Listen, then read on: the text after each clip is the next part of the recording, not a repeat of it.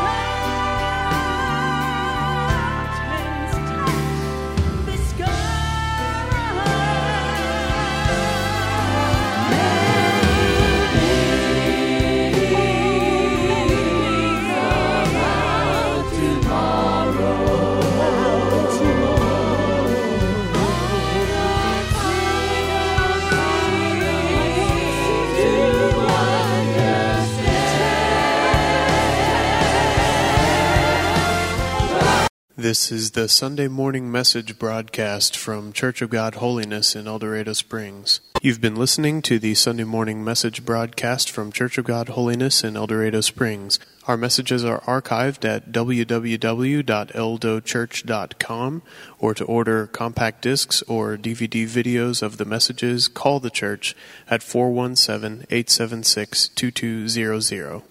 Thank you for listening.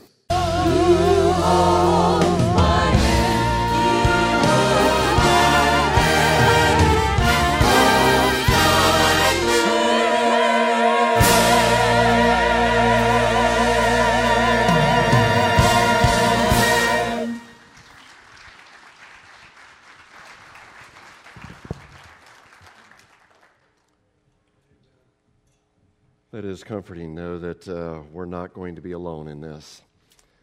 Would you please open your Bibles to uh, the book of Second Corinthians? And uh, we'll be spending some time in chapter 8 as well as chapter 9. And uh, remember that the, the word, when it was given to us, was given to us in scrolls, and so the chapter divisions weren't there. And I, I think they were probably put there by those who compiled the scripture just to keep preachers from preaching so long. And so they kept them in chapters, but that's not going to make any difference today anyway. So we'll be looking at chapters 8 and 9. A common practice in our country today is for pollsters to conduct polls to uh, see public opinion. And almost on a daily basis, you hear, well, here are the approval numbers or disapproval numbers for this policy or the new tax plan. Or, of course, we continually hear uh, how many approve or disapprove of President Trump. And, and by the way, this morning, we're not going to be conducting a poll for the approval or disapproval of our, of our president, okay? Uh, nor will we be doing a poll for the approval or disapproval of your pastor, because I think my feelings would probably be hurt a little bit. But today, we will be conducting an opinion poll. And you will be given an opportunity to express your opinion regarding two possible directions that I can go in our lesson this morning. The first option is this, and don't raise your hand, uh, at least yet. The first option is for me to preach a sermon on God's grace. And if you were raised in church, you know that we call grace, it, it's unmerited favor. And, and we sing all about this grace in old songs such as Amazing Grace, Wonderful Grace of Jesus. It's all because of God's amazing grace. And then there are a no- number of newer songs just entitled Grace. So, first option, option number one, is for me to preach on the topic of grace. But then the other option is for me to preach a sermon on giving. Yeah, you heard me right. I don't know why that was so funny a sermon on giving. So, two options. Are, are, you ready to vote? And I'm sure this is going to be a really close vote. How many of you would like for me to preach on God's grace? Just raise your hands. Yeah, that's what I thought. Okay, how many of you would like a sermon on giving? Wow. Oh, And then how many of you don't give a rip because you don't listen anyway? All right, that's you, Larry. I knew that would be you. Thanks for your input. Um, and I'm going to try to be a good politician this morning and attempt to satisfy both sides. And, and with God's help, I'm going to preach at the same time a message on both grace and giving. Because grace and giving should not be separated. Grace and giving are not competing subjects. Grace and giving are teammates. Grace and giving go together. And so today, uh, today I want to talk to you about the grace of giving. And I'll admit that this phrase, uh, the, the, grace of giving, is not original with me. I, I, I read it someplace. Actually, I read it in the Bible. So, with permission from the Apostle Paul, we'll borrow his phrase and we're going to anchor our thoughts to it. Let's, let's pray. Um, we probably need prayer this morning, and then we'll begin our lesson. Lord, we, we just ask you to help us as we look at this topic that um, the Apostle Paul taught on. uh, to the church at Corinth.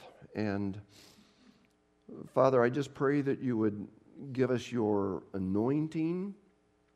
Um, Lord, just kind of calm the jitters of people. When we talk about giving, sometimes people get jittery. And I pray that you would just calm our spirits and help us to really tune in and uh, that we would not misinterpret your word, but we would just uh, see what you had to say about this matter. I pray this in your name. Amen. 2 Corinthians chapter 8 verse 1 reads like this. And now brothers, so speaking to the church at Corinth, to the to the brethren there at Corinth, we want you to know about the grace that God has given the Macedonian churches. So Paul is bragging on the churches in Macedonia to the church at Corinth and and by the way, Macedonia would roughly be the area that we call Greece today. And let me just show you. Um, here's, here's Macedonia. And, and you know, there, there's Greece down here, but that's kind of the general area. And by the way, this is Albania. We were in Tirana uh, a, a, week ago seeing uh, Gabe and Erica. But this is kind of the area where, where the churches were. Um, and catch this about the Macedonian church, verse 2 out of the most severe trial. So they were going through really, really hard times out of the most severe trial, their overflowing joy, and catch this, and their extreme poverty. So these were poor people, welled up in rich generosity. And, and, and listen to this, verse 3 For I testify that they gave as much as they were able and even beyond their ability. And all of the people said, Wow. Skip on down to verse 7, where Paul exhorts the church there at Corinth using the phrase that we will build on. But just as you excel in everything, in faith, in speech, in knowledge, in complete earnestness, and in your love for us, for us, see that you also excel in, here it is, this grace of giving. Now, as we begin, I want to make it abundantly clear that this church in Macedonia was not in a thriving economy. Much to the contrary, they were suffering under terrible financial circumstances. Many people in the church had lost their jobs. And so when we talk about giving, if anyone had an excuse not to give, it was probably this church. But, but I want to say something very important that, that I pray you will catch. Be, because of their economic hard times, no doubt their standard of living had changed which happens to all of us. Over our lifetime, we all see financial changes. Sometimes the changes are for the better. We, we get better jobs, we get raises, but sometimes things go south financially. Jobs are lost, and many of you know about that. Sometimes health crises will drain our resources. Some of you know about that. Not to mention that many times divorce will create financial hardships, and plenty of you can relate to that. So the church in Macedonia had no doubt experienced a change in their standard of living, but, but what I want us to understand is that despite the changes in their standard of living, their standard of giving did not change. Now, the amounts of their giving probably changed, as well uh, will ours. You know, if our income goes up, our giving should go up. If our income goes down, our giving will go down. But God doesn't look at the amount. God looks at the standard. The standard of living will change, but the standard of giving should not change. Now, let me just give you the, the standard of giving for the Macedonian churches. And here was the formula that they were following, and I put it in mathematical, mathematical form uh, there in, in your bulletins. But severe trials plus extreme poverty plus grace equals rich generosity. That's the formula. Severe trials plus extreme poverty plus grace equals rich generosity. And there's something I, I, I, learned that I found interesting. You know, we've all heard of the love offering in churches from time to time they will receive a love offering for a particular need or a, a, group you know a concert whatever but But do you know where it got its name, love offering? And of course, the concept started in the New Testament. But the love offering actually got its name during the depth of the Great Depression. And, and there were people that would come to church that basically had nothing. And, and uh, you know, the Depression had em- emptied them of their possessions. But, but they would come to church and say, Lord, in the midst of this crisis, we're going to praise you with the love offering. And it said that many of them would empty their pockets and give all they had to the Lord. And that's where the term love offering got its name. And I've been in different countries where I've seen people give love offerings. I've, I've seen people where they will bring their sheep as a love offering. Um, I've seen rice put in the offering plate. Many different times I've seen eggs in the offering plate. And, and by the way, Paul and Krista, you've got, I think, what, 9,000 eggs every day or whatever you get. Uh, th- thanks for not bringing your tithe in eggs every, every Sunday. Um, but, but love offerings. So, so I have a question for you. According to your income, says for each of you, according to your income, does your giving qualify as rich generosity? What you gave last year, according to the increase that God gave you, and not necessarily what your tax return showed that you made, because we all know you can make a lot of money and take legal deductions and end up looking like you lost money, and it's okay with the government, but I'm not so sure it's okay to do that to God. But according to the increase that God gave you, would your standard of giving qualify as rich generosity? And of course, the question that we've asked different times here at the church is so valid. If you had a million dollars, what would you do with it? And many times people quickly say, oh man, I'd give a generous offering. Well, the true test of what you would do with a million dollars is what you're doing with the $100 or the $20 or the $1 in your pocket right now. You know, Jesus said, He that is faithful in the little things will also be faithful in the big things.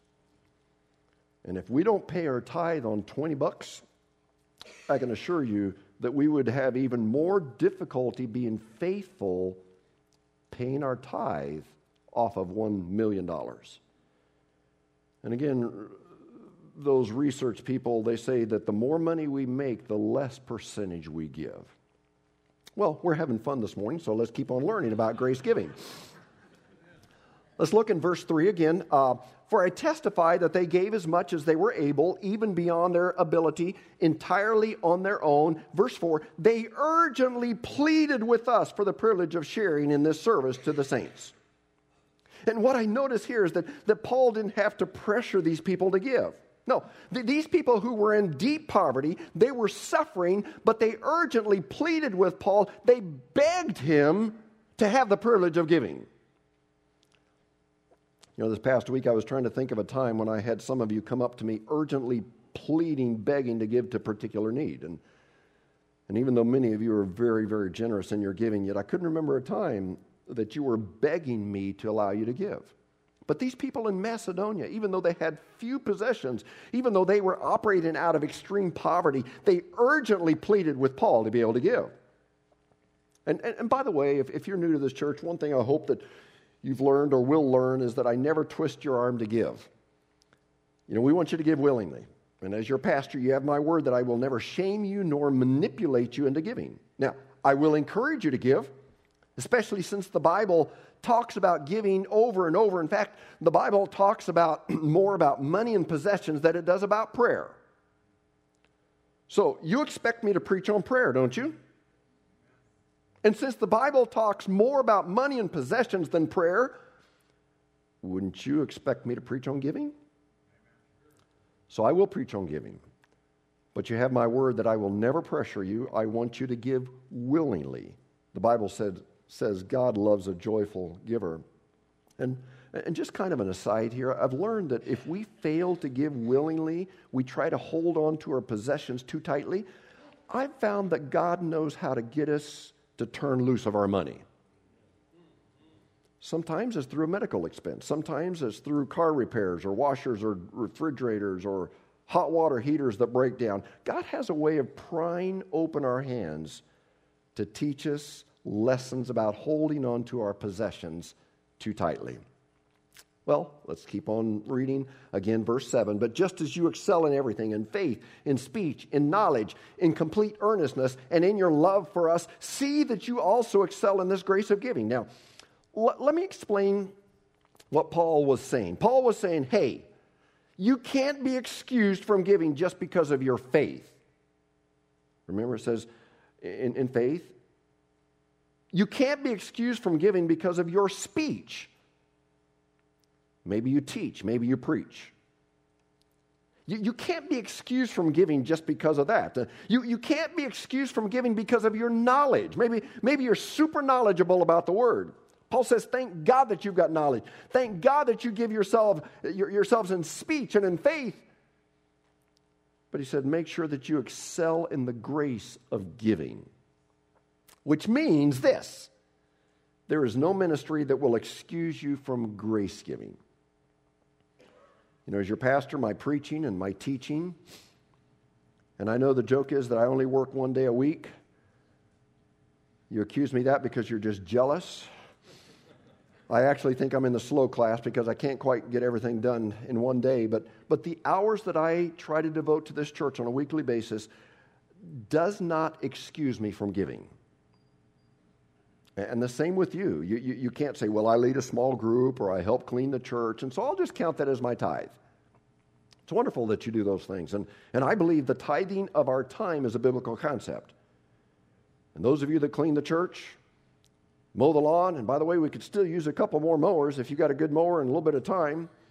Those of you that help teach, those of you that help feed the kids, that's wonderful. Thank you. But those things are not a substitute for giving.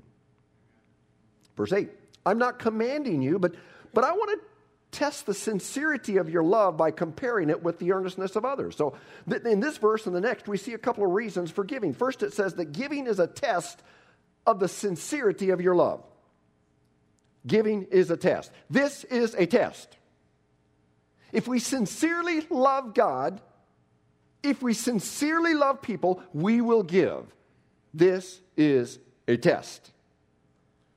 But here's the second reason we should give. Verse 9 For you know the grace of our Lord Jesus Christ, that though he was rich, yet for your sakes he became poor, so that through his poverty might become rich.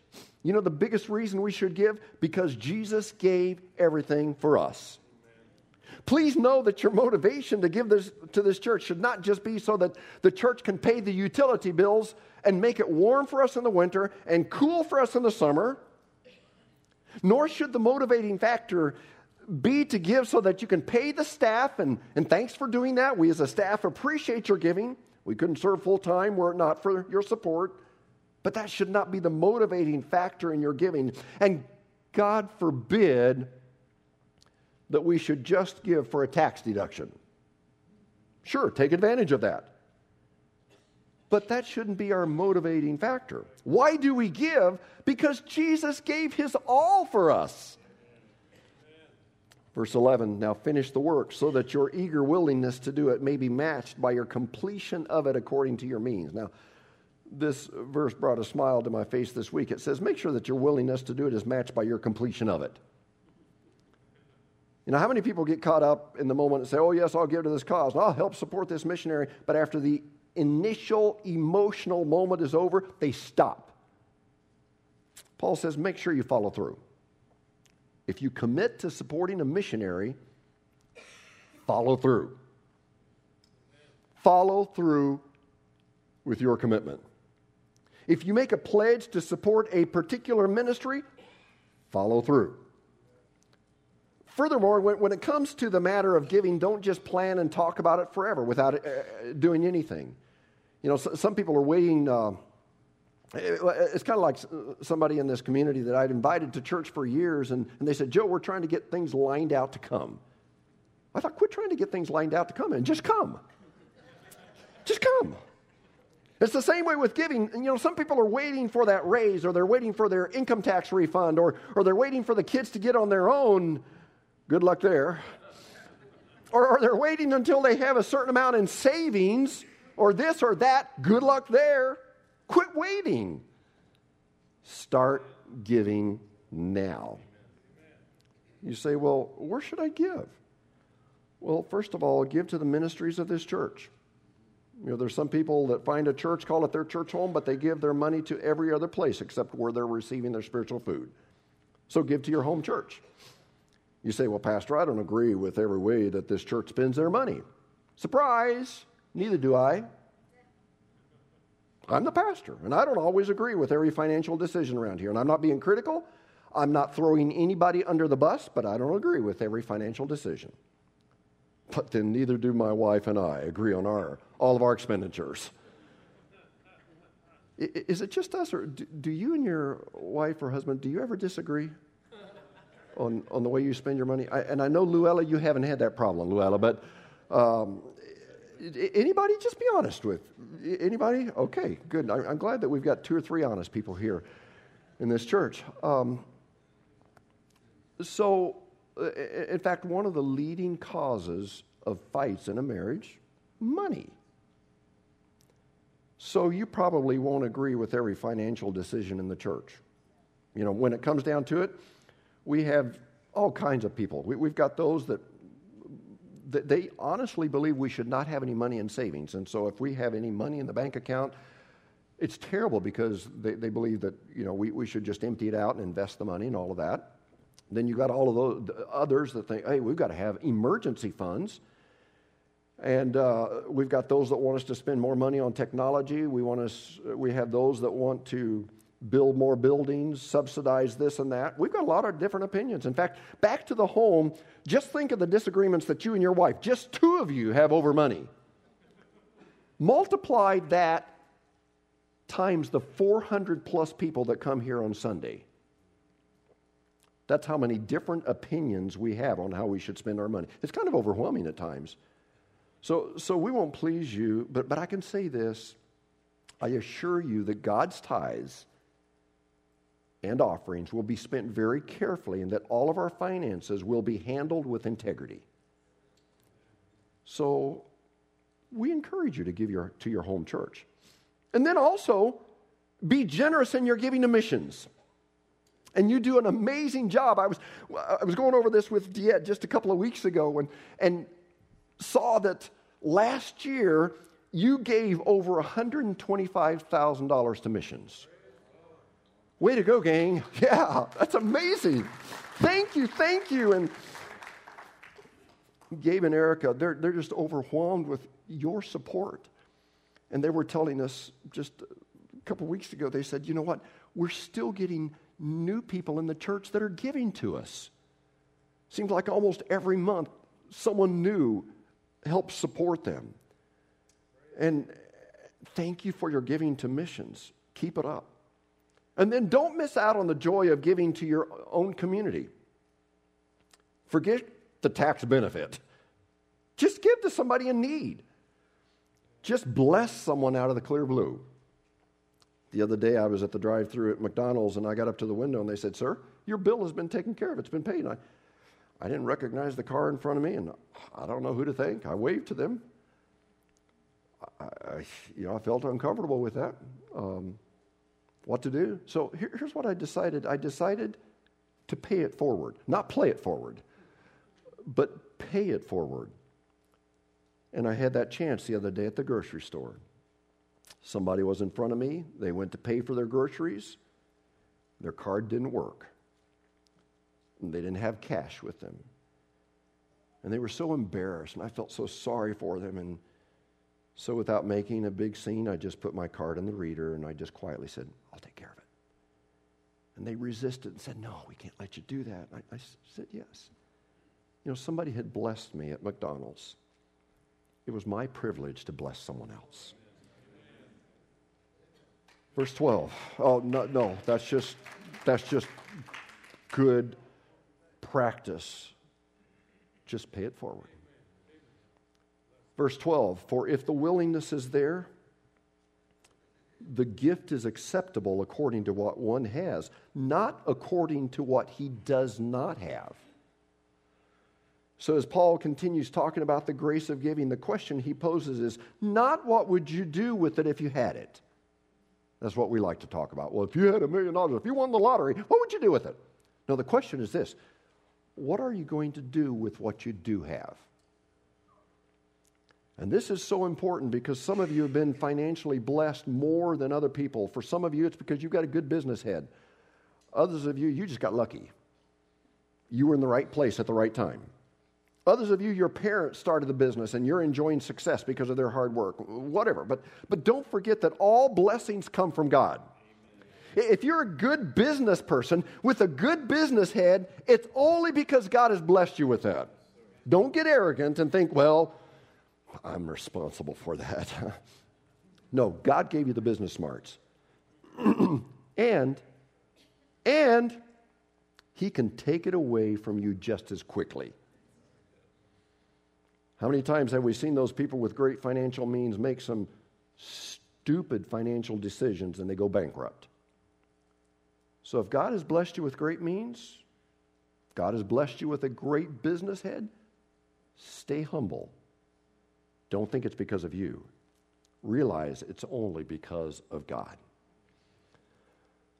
We all need to give according to God's blessings to us. 1 Corinthians chapter 16 verse 2 says upon the first day of the week let every one of you lay by him in store as God has prospered him. So the question is has God prospered you? Then give accordingly. And as I've said at different times, remember that if we don't give according to our income, then God may adjust our income according to our giving. So, how would you like that?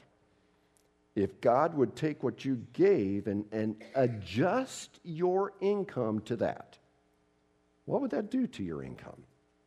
Verse 13, our desire is not that others might be relieved while you are hard pressed, but that there might be equality. Now, this is super important, and, and Paul uses the word equality.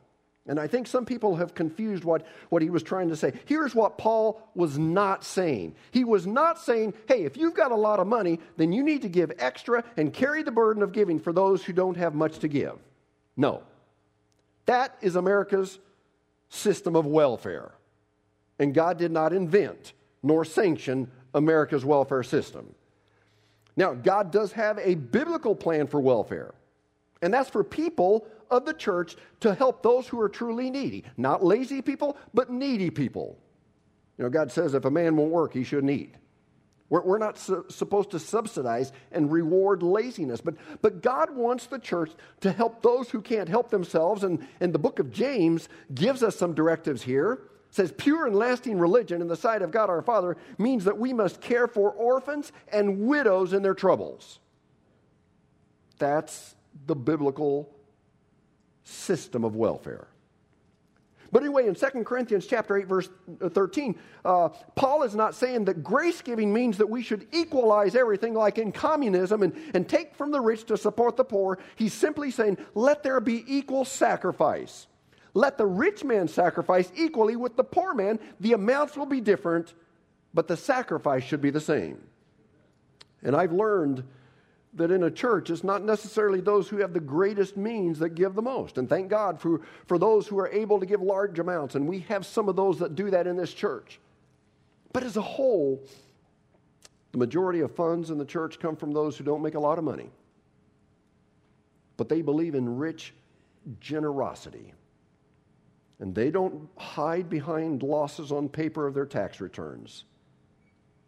They give faithfully because of their love for God. One of the most overwhelming stories that I can tell on this took place when we were um, building our new building here. And there was somebody in this, this church that loved God so much and wanted to give. This person you wouldn't label as somebody that has great means. I think in heaven they, they do they will. But this person wanted to give and didn't have the cash flow to give. And so, do you know what they did? They, um, and I'm not recommending this, but this is what they felt God wanted them to do. They, they refinanced their house, longer period of time, so that they could give more. I tell you what, that, that did something to me because I saw that they had captured what it really meant to be generous and to love God. And they excelled in grace giving. Jesus one day was watching the offering being taken in the temple, and there were many, many wealthy people there. They came and probably put in some pretty good sums, but then this little widow came by, and all, all she could put in was a couple of pennies. And, but in God's sight, that was more than what the wealthy people had put in. And, and this tells me how our Lord measures our gift. It's not by the amount, but it's by the sacrifice. Again, amounts don't impress God, sacrifice does. But this verse also tells me that poor people are not exempted from giving. This poor widow gave even though she had nothing. And I realize that in a message like this, sometimes the, those that have means, uh, that they feel like that we're picking on them. And, and let me just say that the Bible is not opposed to riches. Just because somebody has riches does not mean that they are arrogant or greedy or anything like that. But, but there are two things that the Bible is opposed to greed and hoarding. You see, the Bible speaks of those who treasure up for themselves riches. And, and the word treasure is the word we get our thesaurus, get the word thesaurus from. And that really means a collection. You know, some people just collect riches to look at and admire and hoard. And yes, God wants us to enjoy the fruit of our labor, but, but if we've started collecting wealth just so we can hoard it and enjoy it and look at it, then for Jesus' sake, Get your wealth in circulation. A bell is no good until you ring it. A song is not a blessing until you sing it. Joy is not joy until you share it. Love is not love until you give it. And wealth is not wealth until you circulate it. Well, Paul continues his teaching on grace giving on into chapter 9.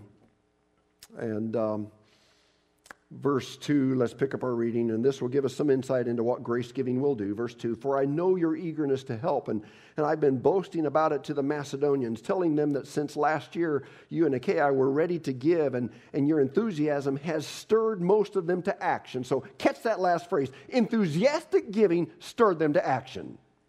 Giving is contagious and creates enthusiasm for God. And so when you're on, on fire for God, you set other people on fire for God. Then here's another result of giving, verse 6. Remember this whoever sows sparingly will also reap sparingly. Whoever sows generously will also reap generously. Now, now I do not teach and I do not believe that when you give, God will has to give you a lot of money. I, I, I do not believe that God has to bless you.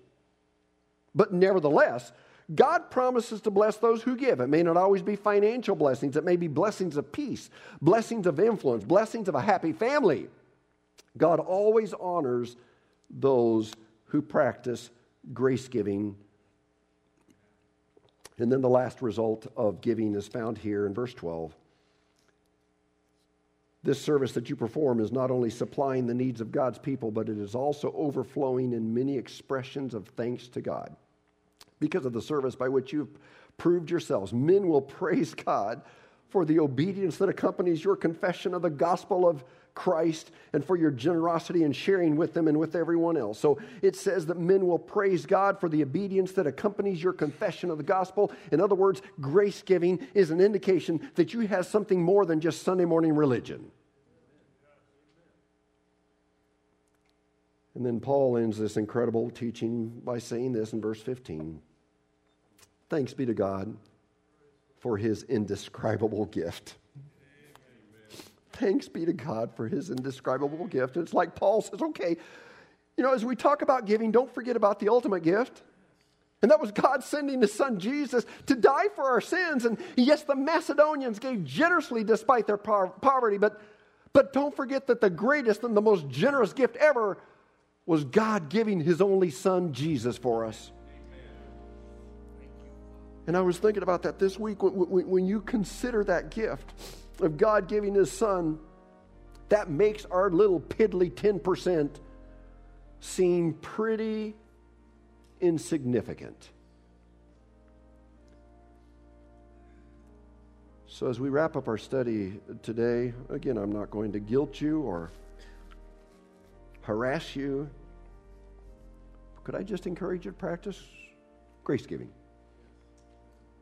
Let's lose the excuses. You know, we've all got excuses. But let's follow the Macedonian church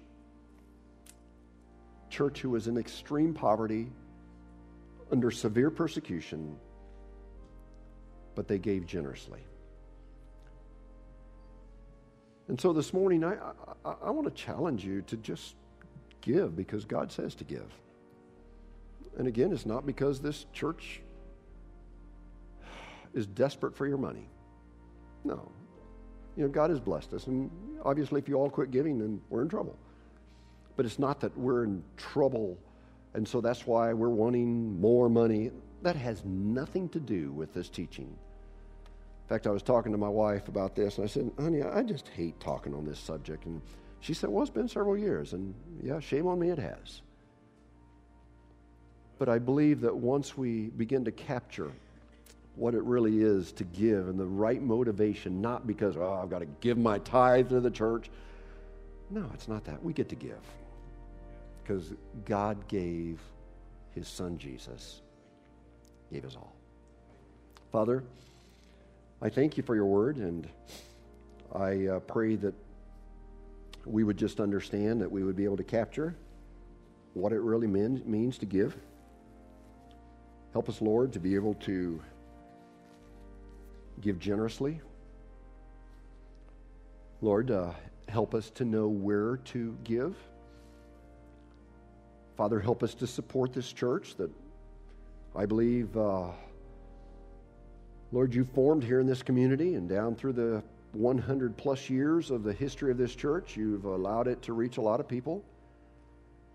Um, Lord, help us to continue to support missions. And I thank you for the over $125,000 that you allowed us to give to missions, both, both world and home. And Father, I thank you for that. I thank you for those that bless the community, just bless people out of the clear blue, and they don't care about a tax deduction. They're just doing it because they love them, they love you. And I pray, Father, that we would just uh, respond and Lord, that we would give generously. And Lord, I do pray for those that are going through difficult times, as the Macedonian church, maybe extreme poverty, and maybe there's just that suffering. I want to pray for them, Lord. Lord, I ask that uh, you would just help them. I realize there are some people that, as we say today, it's just hand to mouth, and, and they're barely making it. And God, I don't want to be insensitive to them at all. But Father, I pray that you would just kind of help us to catch a glimpse of, of the joy, the peace that comes from knowing that we're giving generously. Thank you, God, for loving us so much that you sent Jesus. What, what an incredible gift. It's indescribable. Thank you for doing that. That's the reason that we've gathered, because of this indescribable gift. And we love you. And I pray that you would, uh, this week, to Help us to keep your principles in mind and that we would follow you in every aspect of our lives. I pray this in Jesus' name. And all of God's people said, Amen. You're dismissed. You've been listening to the Sunday morning message broadcast from Church of God Holiness in El Dorado Springs. Our messages are archived at www.eldochurch.com, or to order compact discs or DVD videos of the messages, call the church at 417 876 2200. Thank you for listening.